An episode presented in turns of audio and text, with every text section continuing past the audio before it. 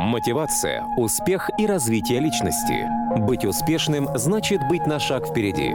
Прямо сейчас с вами на связи Савельев Павел. А, всем привет! А, вот под такие новогодние мотивы я хочу поздравить всех с наступающим Новым Годом. Всем хорошего настроения, больших антисанкционных столов, а, больших антисанкционных напитков и больше антисанкционных напитков – хочу пожелать всем, чтобы в следующем году у вас было еще больше лучшего, чем в прошлом.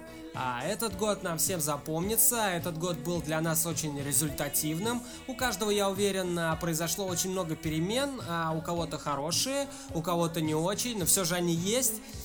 И у кого они были скажем, не очень, это лишь повод вывести урок и сделать следующий год успешнее а, успешнее, не допуская этих же ошибок.